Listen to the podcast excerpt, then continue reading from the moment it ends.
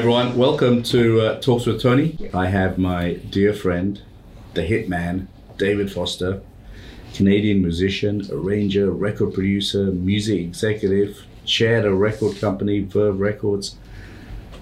I mean, his discography is unbelievable. He's an amazing man, uh, foundation, uh, great father, uh, you name it. But most importantly, an amazing friend to me. It's great to be with you, Tony, my dear friend. Born and raised in Victoria, British Columbia. Tell people about Victoria and British Columbia. I've commiserated or hung with many, many fellow Canadians uh, in Los Angeles here and around the world. And we, maybe you, as uh, coming from uh, Asia and specifically Malaysia, maybe Yeah. you feel the same way. But um, when we Canadians get together, uh, Wayne Gretzky and Paul Anka and, and uh, it used to be Alan Thicke, my dear friend, and uh, just us Canadians, we, we sort of felt like we had a secret weapon by being Yeah. Canadian. Uh, there was a party that somebody held in Malibu before COVID, and it was Dan Aykroyd and Martin Short and Eugene Levy and all these heavyweight comedians, and they're all Canadian. And uh, I was along for whatever reason, and uh, it just it's this secret weapon we feel we have. Maybe because we were taught that we had to work twice as hard to be taken half as seriously, and maybe you can relate to that. Um, Yeah. Because America is is the one that we all want to conquer. Uh, and certainly many Canadians have, and, and we've used, uh, me in particular, I've used growing up on an island, Vancouver Island, as a weapon for me. And you you were one of seven kids, the only boy. Spoiled rotten, were you? I was, but of course, I it wasn't my fault. I mean, my, my I tell this story often, but and it's it's tragic now. And thankfully, all my sisters, my six sisters, um, they they they're crazy about me. I'm not gonna lie. They we all get along so well, and we just have the best time and never argue. But my mother, God rest her soul, man, she would get up in the morning and give my sisters a piece of toast, and she'd make me bacon and eggs. And I'm not kidding. Every morning, they got nothing, and I got everything. And I think it pissed my dad off too. But but that was just the way it was. So I grew up uh, entitled within a, a family that had no money. We weren't poor, but we had no money. But as entitled as you could be with a father making ninety dollars a week. You, you know, you, you talk about your mom, and you know, my mom was a major, major part of my life. She was a musician. I don't know if I ever told you that. She was a piano player. Uh, you know, in the early days when people used to come out to Malaysia, she invited, she just pick up the phone and say, "Come to our house. I'll organize a party for you." And one of the great people that came was Ray Charles. And uh, till I die, I remember her jamming with Ray Charles on the same piano, and and and she was a major influence in my life. And uh, I didn't realize until I, I, you know, I built some notes on you, because we've known each other on a different time level, that your mother was such a, a big part of your life.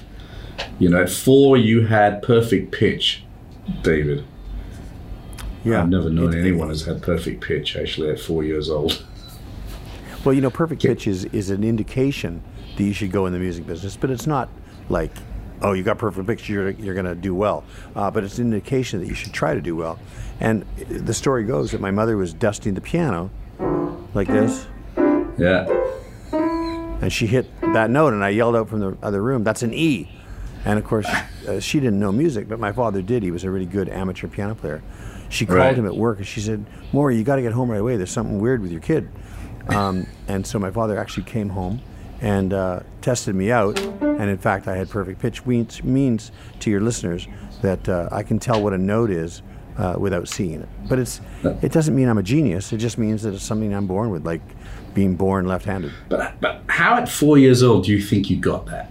I mean, that is remarkable. But my, I think my father had sat me when I was four and taught me a little bit about the piano, like where the where the notes are. What kind of music did he play at home? Yeah, my father uh, played um, a, a couple of different styles, but what he was really good at was uh, we call it stride piano, which Yeah. is sort of like honky tonk piano. Oh, yeah, So he yeah. taught me how to do this.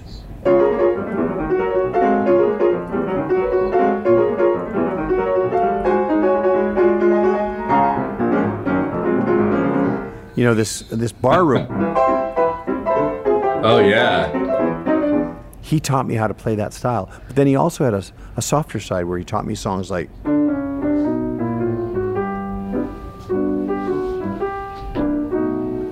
Dream a Little Dream of Me. Yeah. Um, he was quite accomplished uh, as an amateur. And, and, your first song that you remember playing? Um, I don't remember my first song. I remember in the fifth grade, uh, I had a music teacher who didn't like me and refused to give me an A. An A, and I know I deserved an A because I Right. was good. Yeah. And I said, "What do I have to do to get an A in your class?" In your class. And she said, "What you have to do is write a song, and play it for the whole school." So my friend uh, and I wrote a song called "The Foswood Blues," so original, probably some bullshit, you know. But Yeah. we performed it in front of the whole school, which incidentally gained me a little popularity, which I'm not gonna lie was kind of cool. But she still gave me a B, and to this day I don't know why. She's still alive. I should track Really? her down and find out why. You or if should. she even remembers. You should. Piano was always going to be it for you. Did you ever? I've never asked you. Do you play any other instruments? I've only ever seen you on the keyboards. Well, under the heading of um, influencers in your life, you know, I, ha- I had a band teacher, and I say to any kids that happen to be watching you, any kids that decide they want to take band but they don't want to do it because they don't think it's cool. I don't know. Yeah. Maybe, maybe band is cool now. Yeah. Band for me was a lifesaver. Did you take Right. band? Yeah. Yeah, I certainly It- did. it- it- and, and and I had a band teacher, Tony, who recognized that I had talent, and he let me learn a different instrument every three months. Now, I didn't get good at any of the instruments, but I'd play the trumpet for three months, then the trombone, then the saxophone, and the clarinet and the flute, and I was never any good on them, but I was still as good or better than all the rest of the kids, Yeah. even after just a couple of months of practicing.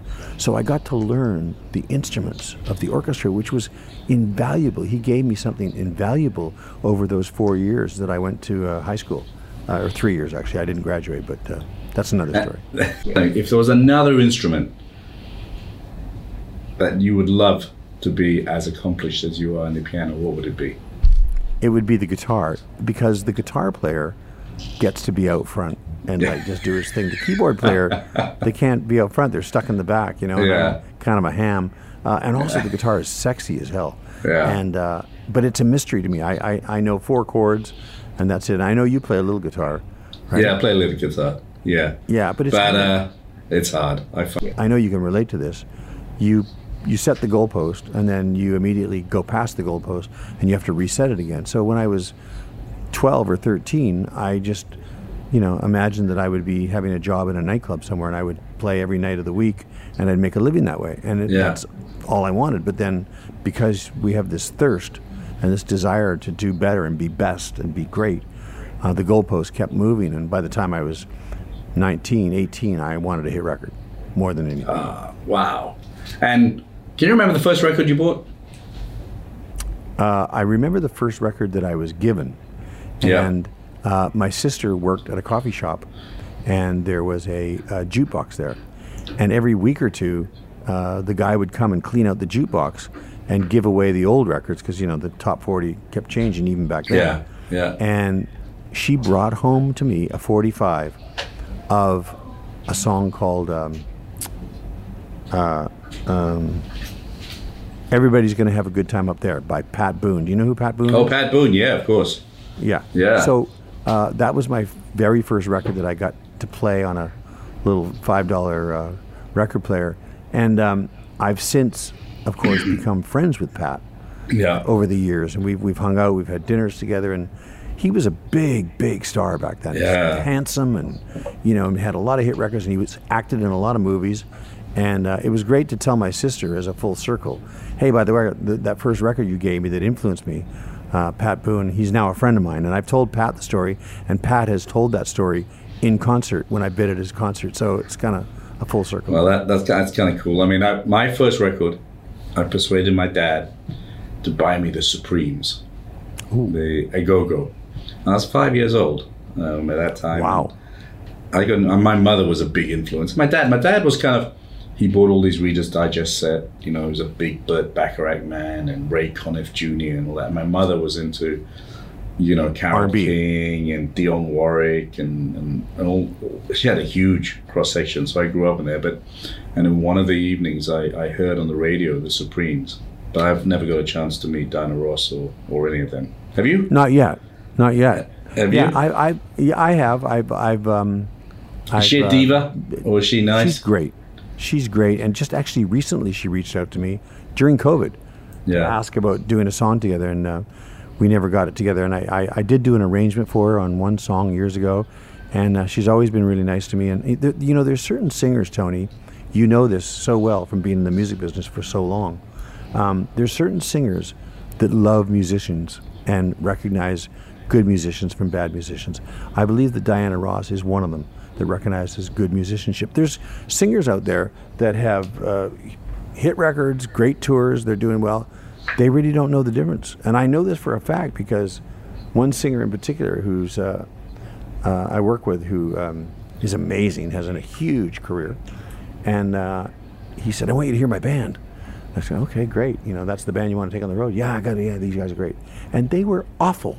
They were just terrible musicians, but he didn't know. And yet his own career is amazing. And he has Yeah. great taste, but couldn't pick good musicians. There we go. who it is, though. I kind of can guess. Um, No, you But anyway, guess. going back, you, just the last question in your childhood. You said you had the perfect childhood. What does that? What does that mean? I, it means I'm bullshitting, I think, because uh, my wife uh, has busted me on that a couple of times, just Yeah. from what she's heard from my sisters, and um, you know, my father was working all the time and seven kids and no money, and, and so he was quite distant with me. Um, Yeah. Not because he was mean, just because that's the way he was raised. And uh, my mother was um, strict. Uh, so I guess it wasn't a perfect childhood, but it, it's it's the way I'm going to leave it. It's, that's what Yeah. I'm going to say. It was perfect because it felt perfect to me.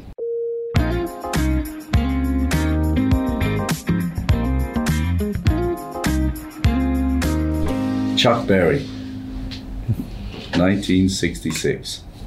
A backup band for Chuck Berry. What was that like? You know, it was a classic sort of uh, I ain't going on until I see the money. I want the cash. That kind of thing. You read about it and you don't think it's true, but it actually was true.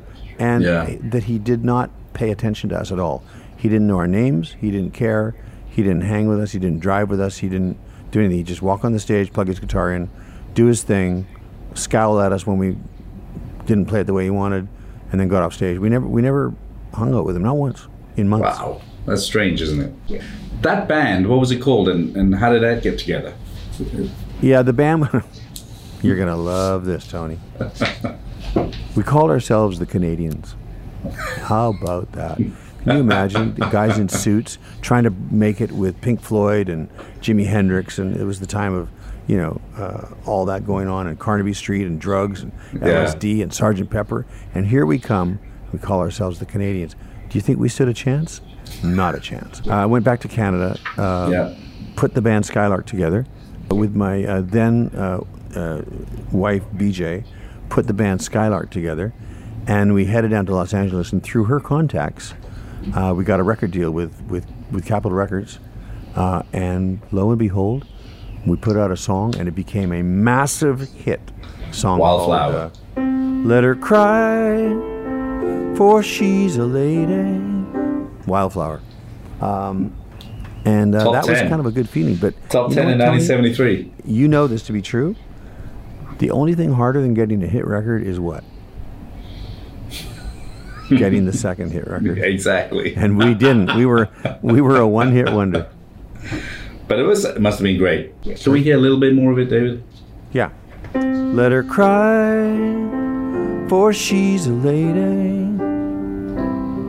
Let her dream, for she's a child. Let the rain fall down upon her. She's a free and gentle flower, growing wild.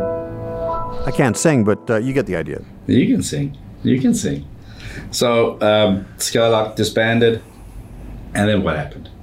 I became a um, uh, a piano player for hire, and I Yeah. got gigs for five bucks an hour playing for singers, auditions, and this uh, one singer aud- auditioned for a show called the Rocky Horror Show, and she wanted me to go play for her.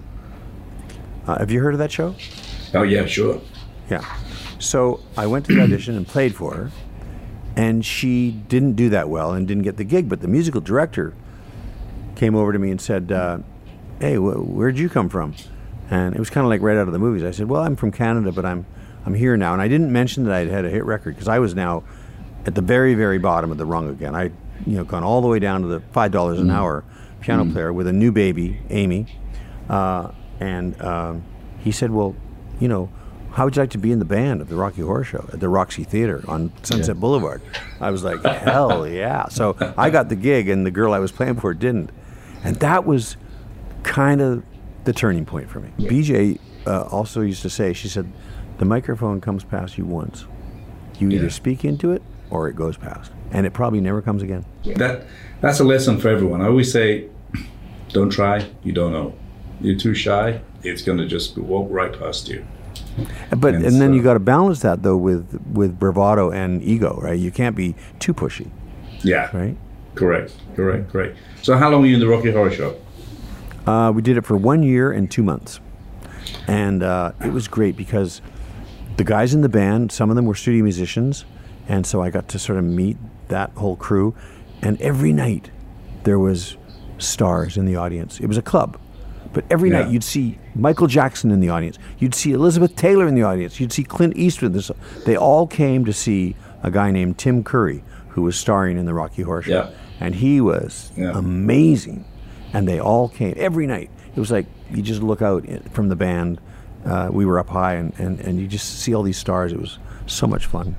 Uh, you know, how did you, you know, you you wanted to have a hit record, kind of slowly moved into composing and producing. Tell us that. Yeah, it's funny. It's funny that you mentioned the hit record because I, I did it. I did a smart thing. I think I, I left the hit record at the door. yeah. So I didn't like wallow in the fact that, hey, look at me, I got a hit record and now I'm shit.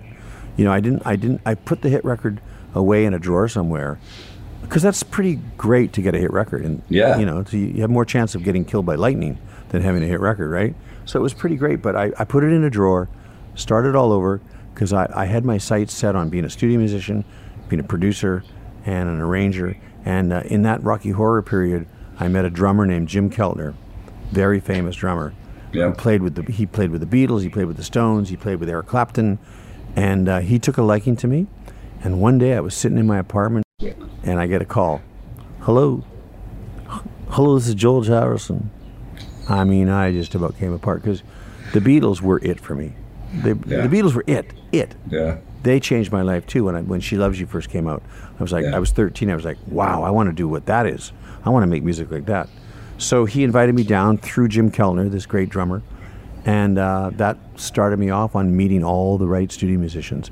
It started me off as a studio musician, uh, and I did two albums with George, and I did Rod Stewart and and uh, The Fifth Dimension, and oh, I played on so many hit records, Dolly Parton and uh, Glen Campbell, and it was just an endless stream. But, and it's a big but. I saw the generation of studio musicians that had gone before me because I was playing with them. They were my heroes. Yeah. Yeah. And I saw them go from single scale to double scale to triple scale to double scale to single scale. And I thought, this is not going to be my fate. You know, have a good ride for five, ten years, and then Can you explain to everyone what single scale, double scale, triple scale is? I think at the time, uh, a three-hour session as a studio, studio musician would be uh, maybe 80 bucks, Yeah. and double scale would be 160. Triple scale would be uh, 240, right? So you could make triple scale. You could make, you know, a, damn near a thousand bucks a day. At the height of my studio musician time, which was only three years long, before I decided I would give it all up and try to be a producer, I was making six figures a year, and this was in the 70s. Wow. So I was really, you know, bought a house, and I mean, I was really, I drove, was driving a Mercedes, and I was really golden, but I knew it was a dead end. So I made a conscious decision to quit being a studio musician, stop taking calls, and produce. And as you can imagine, that first year of producing records, um, people weren't clamoring to have me produce records for them. So I produced three albums in the first year or year and a half. I got paid five thousand dollars for each of them. So I went from 120 grand a year to 15 grand or 10 grand a year. Um, but I was determined. And the first three albums that I produced all stiffed. All Who three of them. Who were they? Well, exactly. they were they weren't famous people, thank God, because I wouldn't want that on my resume. But uh, they were just artists that I liked that, that that could not get they couldn't attract big time producers, so they came to me. Um, one guy, one album was Bill Champlin, who ended up I ended up putting him in the group Chicago. Yeah. But um, they all stiffed, and I was just about ready to give up. I was thought, wow, I thought I was going to be good at this, but I think I suck at this.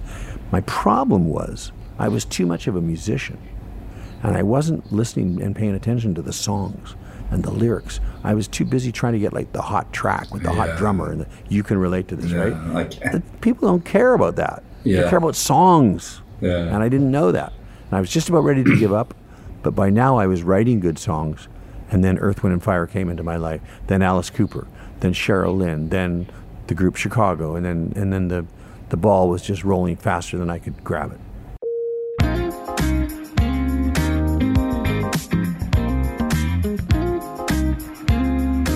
I mean, can you explain to people out there what a producer does? Why is he so important to to the record, right?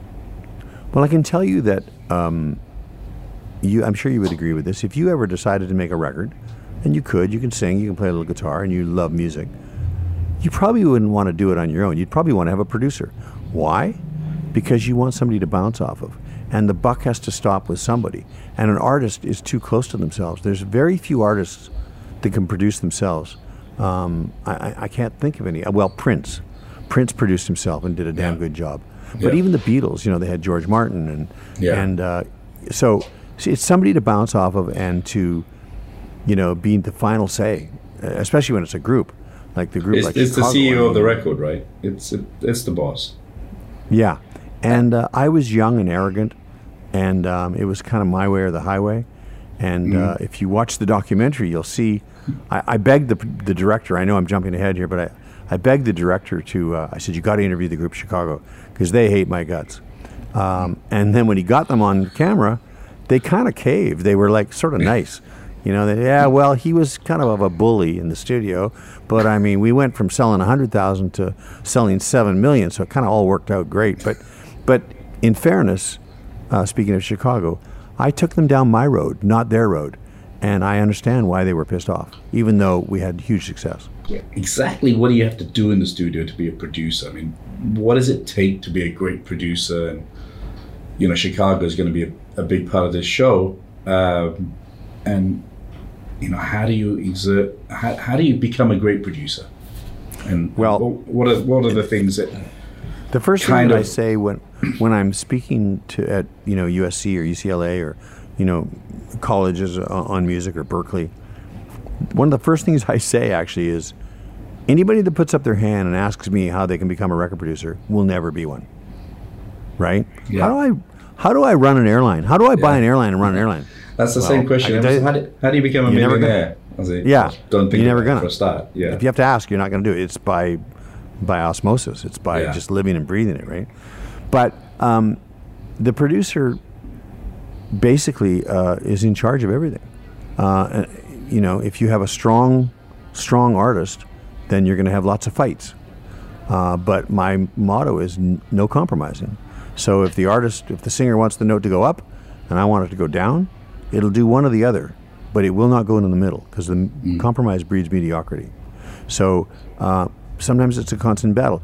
If the artist is weak, I get to uh, I get to make the record exactly the way I want.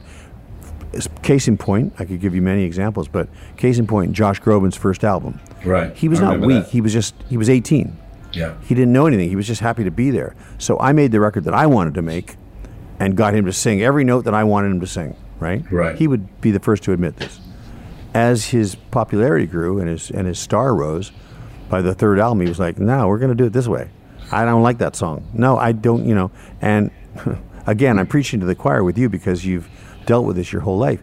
And you can't stifle that because once they get a taste of fame and once they are in fact famous and they're making loads of money, they're not going to always listen to you, and nor should Yeah. they. I mean, if I was producing Madonna, uh, which I have done, but if I had been her number one producer, I probably would still have her making disco records, which would have been awful.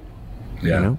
yeah. And let's go through the producer. You find the songs, you agree the songs, you find the musicians, you get them to sing the way you want them to sing. That's the perfect scenario. Yeah, and and um, uh, yes, picking the songs is, is, as I found out, very more important than I thought it was.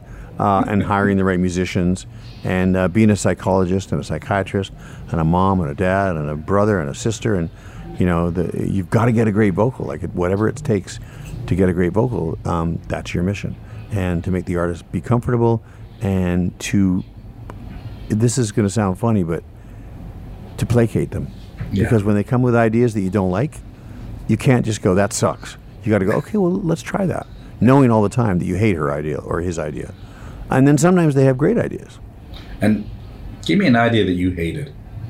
Just it doesn't have to be an idea artist. of an, I- uh, No, an, idea, of an artist coming to you and, and saying, "I want to do this," and you're like, "Oh no, that sucks." And Uh, well, there was a. I go back to Chicago again, I could use plenty of examples, but um, there was a song that I didn't write called "Hard Habit to Break," which ended up Mm-hmm. going to number one for Chicago. They really, really hated the song and did not want to do it. Mm-hmm. And I said, you know, we just had a standoff. I said, "You're going to do this song. You're going to do this song." I made a demo and sang all the parts myself to show Mm-hmm. them how what a great song it was. They still didn't believe me, uh, but I made them do it, and it became a huge hit. there you go. So, so you you had your three records that didn't happen. Then what happened? Chicago came along. Well, Earth, Wind, and Fire first. You Oh, yeah, my- I- yeah. With my friends Bill Champlin and Jay Graydon, we wrote uh, the song. Oh, and after the love is gone, played it for Maurice White through a friend of mine who got me to Maurice White, Right. and he became a great mentor to me, the, the leader of Earth, Wind, and Fire. And he said, uh, "I love that song. We're going to record it." And I went, "Really? When?" And he went, "Tonight." And it was just one of the great, great moments for me, and that led to a five or ten year relationship with him, where I did quite a few albums with him, and, and uh, including that whole album, the I Am album. Yeah. Uh, I Yeah. co-wrote with Maurice most of the songs on that record. Uh, it had September on it and Boogie Wonderland and uh, After the Love Is Gone. It was a power-packed album, and it was just, I, I was just in the big time. I felt like I was in the big time. Yeah. So that was the first song with Earth and Wind Fire, and then you developed this relationship with Earth and what, what was it like working with the guys? They just looked really nice guys, and of course, you know, I was lucky enough, thanks to you, that Philip Bailey played in our wedding. Uh, Yes, he did. in the south of France, which unfortunately you couldn't make it that day because you had a concert.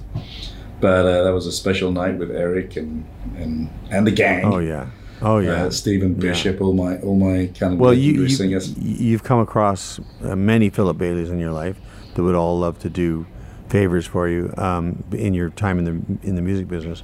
But um, you know, with every group, nine members, there's always dissension, and there's always problems. And Earth, Wind, and Fire was not exempt from some of that, you know. But Maurice White was the boss, and the horn players might have complained a little, and uh, I think shortly after the I Am album, a couple of the guys quit or were fired. Good, good musicians. Um, so they, they that that that group became fractured Um, because you just can't. God, I mean, Chicago. They used to have a meeting about having a meeting. when you're writing a song, like the songs you've just played, and when you reeled out the I Am songs, I mean, those are just, just my hair stands to be honest. That, that was Yeah. one hell of an album. Yeah, He had, just for the for the layman out there, which I would consider myself one, in this aspect. How do you get? How do you write a song? How do you sit down and come out with those those amazing tunes? Well, first of all, I've had co-writers for most of my songs, so we have to give a lot of credit to them too. But in the case of After the Love Is Gone specifically, I was in Berry Gordy's office, the uh, the, the guy who founded Motown, Yeah. and I was playing him, actually the album, the first album I produced, one of the stiffs, and he listened to a lot of it. He gave me a lot of time, and he said, "You know, I I, I don't really hear any great songs here," and I lied to him, and I swear to God, this is true. I lied to him. I said, "No, Mr. Gordy, wait, I, I have other songs," and he went, "Like what?" And I went, "Well," and I walked over to the piano, and as God is my witness, I sat down and and oh. And after the love is gone, the chorus fell out in real time through me. I'd never thought about that before. It just oh. came out. Oh wow. And he was like, Whoa, where did that come from? Because it's kind of an undeniable song. And then I hooked up with Bill Champlin and Jay Graydon to finish it, the verses and the lyrics and all, all the rest of the lyrics. But it was a gift from God. So, Tony, I have a question for you. given the choice, right this second, if you could be the chairman of Universal Music worldwide, like our friend Lucian is, or be the chairman of AirAsia, don't be politically correct. Just answer truthfully. What would you choose? You know the answer. I'll take No, I, well, I, I know I- you have this, such a love of music that it would be. I'll take Lucian's job in a second. you would. uh, I You'd would. be good at it too, by the way. You know, it's. I mean, I love what I built, and you know, I, I mean, I got a lot more to do in AirAsia, but you can't. Music is something else, right? And to to Yeah. meet you guys, to to just listen to after love is gone, you know, two two two three bars of it. Uh, you know, it's amazing because you can build, you can create businesses, but then meeting someone and making them a star and listening to a great song and seeing the joy music brings. I see joy because we've allowed people to fly everywhere, right? We came out with this now everyone can fly. And I do my best to bring music to the airline as much as possible. I know you do. We, we, we set up a small little record company, but I would be lying. If I could be Lucian, I'd take it in. But the beat. You know, when- interesting thing, when- when one of the spend that- interesting things, one of the many interesting things about you, Tony, is that you will find a way, and are finding a way through AirAsia, to diversify and get right back into music. You've got your food business going. You've got the delivery service going. You got music with Red Records. You got, you know, you're you're you're going to end up doing it all. I mean, you're unstoppable. Well, we're going to give it a try. That's for sure. The similarity of the two of us is that we love a challenge and we never we never give up. So tell us the Chicago story. That's you know, that's a big story. So they played me their 13 songs. I was so excited. It's the Chicago in a room, and I'm sitting in the center, and they're all there's Jimmy Pankow on trombone, there's Peter Cetera, and there's Robert Lamb, and this is like too much. Uh, and the songs were fucking awful. I mean, awful. And at the end of it, they're like, "So what do you think?" And I was making notes. I said, "Well, guys, honestly, uh, I can't produce an album with these songs. If I'm going to produce you, we're going to start all over again, and I'm going to go to all your houses, and I'm going to co-write with you, and we're going to write 13 new songs because these songs aren't good enough. You've forgotten the greatness of Chicago. You've forgotten how great you were. But it just so happened that Peter Cetera and I hit it off, and so Right. I ended up being the piano player and the bass player. Because Peter didn't want to play bass anymore, so I played keyboard bass, and I was the arranger and the co-writer and the producer. So I ended up really being a, a big part of the group. And Peter and I really hit it off, and, and the rest of the group didn't like that too much. Ah, didn't like the uh, the closeness you two had. Yeah, Pre and I get David. Foster, pre David Foster, what was their biggest song? Do you think? Saturday in the Park. Uh, how Yeah. about if if you leave me now, you take away the biggest part of me. Woo. I can't sing it, but uh, I mean they had so many hits. Uh, Twenty-five or six to four. Yeah. Uh, beginnings. Yeah.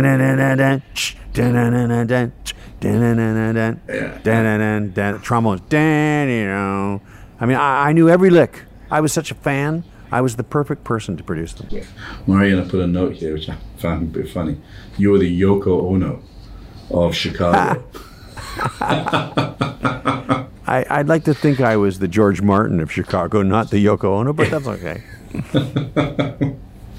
and look, just tell everyone just quickly because I've seen it in your house. How many Grammys have you got? Points. I'm, I'm not sure how many I, I no I have 16 and I've lost 33 times. I know all the numbers. There you go. Now you you told me the one that really pissed you off that you thought you should have won. Tell us about that. Yeah. Well, I mean, well, no. Uh, I think you're thinking about the Oscars. I've lost all three times at the Oscars. Oh yeah, yeah, yeah, yeah, Um, yeah. Yeah, and and I lost for uh, a song called "The Prayer" with Andrea Bocelli and Celine Dion. When that kind of hurt, I lost. I strangely I lost to Whitney on that. I lost with Whitney on The Bodyguard because we were nominated for two songs in The Bodyguard, and I think they canceled each other out. So that one I sort of understood, but I the one that really hurt me was that um, Peter Cetera and I wrote a song called "The Glory of Love," Yeah. uh, and you know. Can you play that?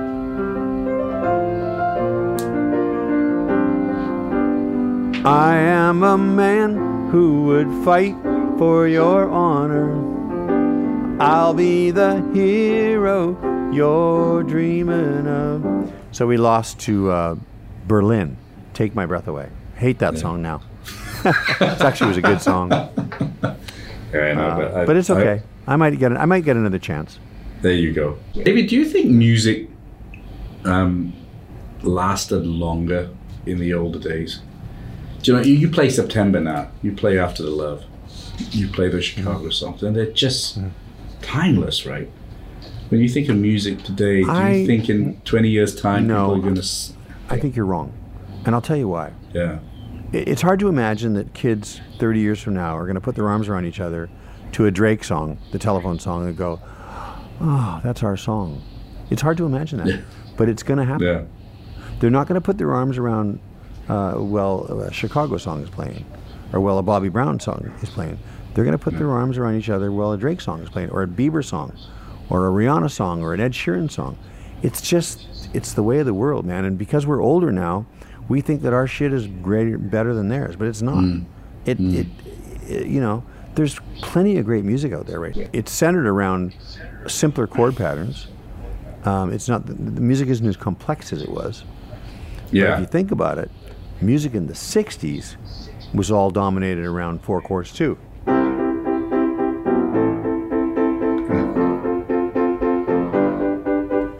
Thousand hits with that chord progression. Yeah. So Yeah. now we're in a different four chords, uh, and but it's working. And, and kids today that are 16 and 17, when they turn 40 and 50, they're going to reminisce about their stuff. They're not going to reminisce about our stuff. That's true. That That is true. I think. But I, I don't know. I feel songs lasted longer in our era. I mean, they're great songs. Drake's amazing, and you know Chris Brown and all these guys are making some incredible stuff. Yeah. Bieber's Um, making some great music too. he's special. He's Yeah, he re- is. He, he really is. He really is Yeah. special. Do you think producer, artist? I mean, you you know them all, right?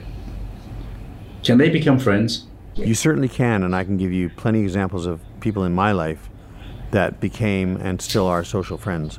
Um, and Michael Bublé being maybe at the top of that list. I mean, he called me yesterday. He checks in regular. He saw uh, my wife on American Idol last week Yeah. and called me to say, "Man, your wife was amazing." And, and we we FaceTime on a truly on a regular basis. Uh, Josh, not quite so much Josh Groban, but um, plenty of uh, socializing there. Bocelli, we're really good friends. Natalie Cole and I were really good friends. Donna Summer and I were really good friends. So yeah, it is possible.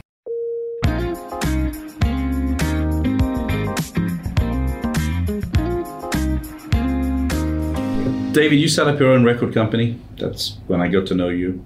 T- tell us about that. Uh, 143 Records, and in retrospect, like everything else, Did you always want to do that? Did, did you always want I to own did. your own? Yeah. I did, but um, if you, you know, if you had been a little uh, more forward with me and giving me a little better advice, I probably wouldn't have sold it. Um, I mean, I had Josh Groban, Michael Bublé, the Corrs. Remember Yeah, the Corrs? They the sold Corrs, 25 yeah. We did. records. we did that uh, together. just- I broke it in Asia first. Those, yes, we did. Just those three Yeah. artists alone would be Yeah. a multi, you know, a couple of hundred million Yeah. dollar record company. Yeah. You know. yeah. But um, it, you know, I, my business savvy is not as good as my musical savvy, and uh, it's okay because we don't. God doesn't give with both hands. yeah. When I when I met you, you had this wonderful house in in Malibu. You had your studio.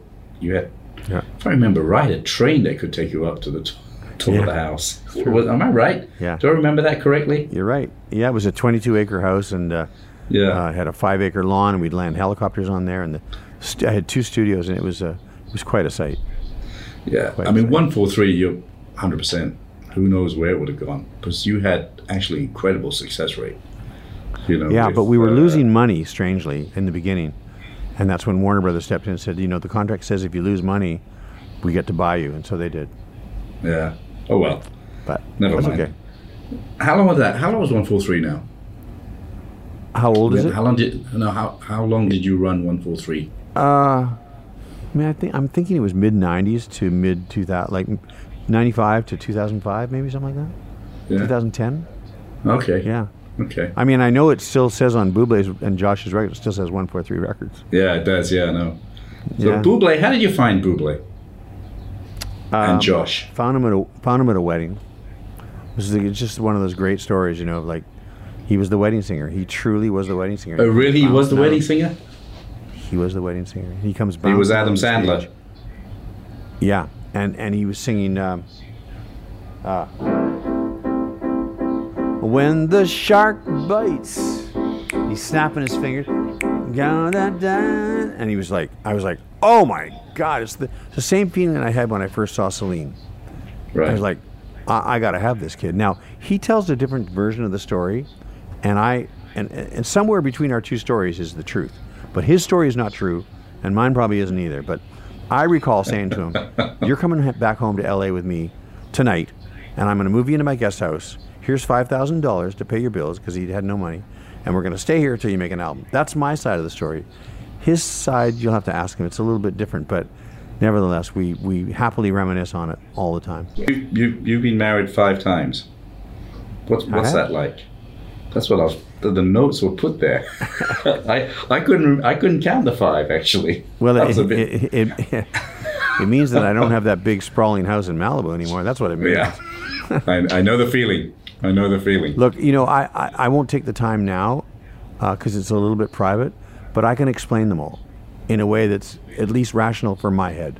Because if I if I can't rationalize it, I would make myself crazy, you know. Um, so for various reasons, that has led me to Catherine, and uh, this is where I'll spend the rest of my life. There you And go. I'm not sure I ever said that before. I don't think I did. Oh, cool. Exclusive on my show. Well, she's kind of special. She's kind of special. She she really is. I mean, she Yeah, really is. And who would think? I was looking. At, I sent her a note the other day, and like, it's hard to imagine she had a baby. She's just Oh, did you bounced DM her? right back. Yeah, I DM'd her. Did- Yeah. She, Did she, did she answer you back? Yeah, she did. She did. Oh, good. She, Good. she was. Uh, she looks fantastic. And and how is uh, having your first son? It's going like incredible because she's such a great and natural mom. Um, I get to sleep all night, and um, I get the best of the baby, and he happens to be a really good baby, and um, so we're just as happy as we can be. You're very proud to be Canadian. Yeah. You don't. You don't. Would you um, not say that you? fact. Would you not say that? Would you not say that you carry the Malaysian flag wherever you go? Oh, 100%. Of all the artists you worked with, I mean, that's a stupid question, but it has to be asked. Who did you enjoy working with the most? The answer I always used to give was Alice Cooper, because Alice Cooper was this strange dichotomous character who I learned a lot from because I wasn't really a rock and roller. Um, but he would get up in the morning, make breakfast for his kids, take them to school, kiss his wife goodbye, go play a round of golf. He's like a was a scratch golfer. Then he'd come to the studio, work really really hard, dedicated, and then at night he'd go do an arena show and cut chickens' heads off on stage because he was that ghoulish, you know, with all the makeup. Yeah, and all that. yeah, And then the next morning he'd do it all over again, and I just thought there was what a dichotomous character, and he was was and is such a lovely person. And I get to see him when I do a Muhammad Ali event in Phoenix, and he comes, and I, once in a while he'll jump up on stage, and so he always held the record for being the nicest guy and the most fun that I ever had in the studio, and that was kind of uh, broken he, by Seal. Seal broke the record, broke Alice's record when I did the Seal Soul album, which was super successful, and we had the best time. And I just loved working with that unique voice of Seal's. You know, um, he doesn't have the money notes like Celine and Whitney, so I had to wrap my head around a different process, but it was just as great a process. And I put him in the same category as those singers, and he was so much fun. So for now, he holds the record. About you? You've never been afraid to travel, meet different people. You, you know, you, I've taken you everywhere, and you're just so decent, down to earth. You love people. You know, you've come out to Malaysia, in Indonesia. You've everyone loves you, right? You do this amazing Well, show. Most where you- everyone. Richard Marx doesn't love me, but that's another story. well, that's his loss. You know, honestly, though, Tony, and I, I would say the same right back to you, uh, because you're the same way. It doesn't take that much more effort to be nice than to not be nice. Yeah, hundred percent. I you know, always say to my cabin crew, it doesn't cost anything to smile. You know, low cost doesn't mean uh, low quality, and that's why we've won a low, best low cost airline eleven times in a row because we're just nice. I was there. I was there in Paris once you were. you You accepted the the award. award. You accepted it. Yeah. Oh, yeah, I forgot. Yeah, the awesome. famous Brazilian I mean, footballer. I have to say that I'm, uh, you know, I'm proud to be your friend, but I'm really uh, proud from a, from close up to know what you've accomplished, to see what you've accomplished, and you know, you had your apprentice and your television run, and and you had this great career in the music business where you were loved by everybody. Everybody wanted to be next to you. Thank you, my brother. I miss you Good a lot, on actually. Just, you know, spending time with David Foster in LA is, it's, there's just not enough hours in the day. We're meeting people I've never met. Well, my life has uh, never gone where I thought it would go. Um, time and time again, it's gone to a different place. But I, there's not much I would redo. You know, I, I love that statement. You know, I've, I've, I'll always say if I'm hit by a bus tomorrow, and there are many people who would like to hit, drive that bus, um, I've lived a, I've lived a great life. Lots of failures, lots of things, but I've always said you live life as though it's the last day of your life. And the mistakes you've made, that's part of life. That makes you the, the better person or appreciate things more. Um, so I hundred percent echo what, what you what you believe, what you just said. What do you want the world to remember David Foster? Well, I always said that on my tombstone, I'd like to have simply this He did his best. Nice. I think Nice. that's appropriate. That's you know? I mean, I can't imagine that my songs are going to live on. I, I- you know, I mean, I want Oh, my I- son to be a race car driver, but that's, you know, 15 years uh, from now. But that's, I, I realize that I could do that.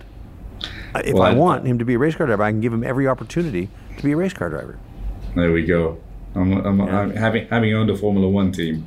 Think hard. Yeah, I've been watching that. Have you been watching on, on Netflix the Formula One? I haven't. I haven't, but I hear oh. it's fantastic and amazing. It's and maybe that, that's some painful memories for me there, and expensive Yes. memories. I'll bet. What was the team that you were involved in? uh, Lotus and then Caterham. And uh, Oh, yeah. I mean, look again. It was a. I lost a lot of money. It was. Uh, we didn't win anything, but I did it. You know, I, I sat in the grid with Ferrari and Williams and McLaren and hey, And not many people Mercedes. can and Mercedes, right? Um, so it, it was a wonderful thing to do. Um, I wouldn't do it again. But if your son's going to become a race driver, Uncle Tony's there to help him. Yeah. Tell us about your foundation, which you started in 1986. That says a lot about you because that's a long time ago for you to start It is. giving giving back. And I know how passionate you are about it. And I want people to know the other side of David Foster. Well, it it is important to me, and um, you know, there's no bad charities. There's a thousand great ones, and you don't know when you're going to get struck by being moved so much that you want to plunge in. And and I was moved with an incident that happened, and and we, we, we help basically the families of children that need organ transplants, and we fill all those holes of. Uh, basically, what we you know the social workers have said about us that we are the one bright spot in a parent's worst day ever. So they get told that their son or daughter needs a heart transplant or a this or a lung transplant or a kidney or a liver, and uh, but then they say, but there is the David Foster Foundation, and all your expenses will be taken care of.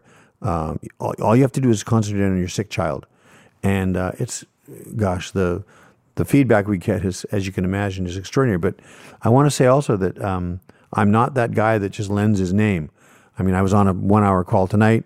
We have a Zoom call tomorrow with some of our donors. We have a Zoom calls every Thursday with our donors. We're keeping the ball rolling. We have a goal of we had a goal of 30 million in the bank as an endowment, and we surpassed that. Now we're uh, our new goal is 50 million uh, in the bank, 50 million dollars uh, as an endowment, which will ensure that this foundation will go on long after I'm gone, which is which is great. But it's been hard work. I've done probably 300 concerts for my foundation, uh, but it's it's it's good work, and uh, you know it always feels better to give than to take. David, any artist you would have loved to have worked with, but just haven't had it, the chance to do it? Well, I've always said Sting, and I believe you know him, Yeah. right? Yep. You know? Yeah. Yeah. Uh, and we know each other, but we he's never asked me to work with him. He just doesn't need me, quite honestly. But I just love his whole vibe. Uh, but also Stevie Wonder was on that list, and as you may know, Oh, you- I did an album with Stevie, yeah. and it's it's never come out, and probably never will come out.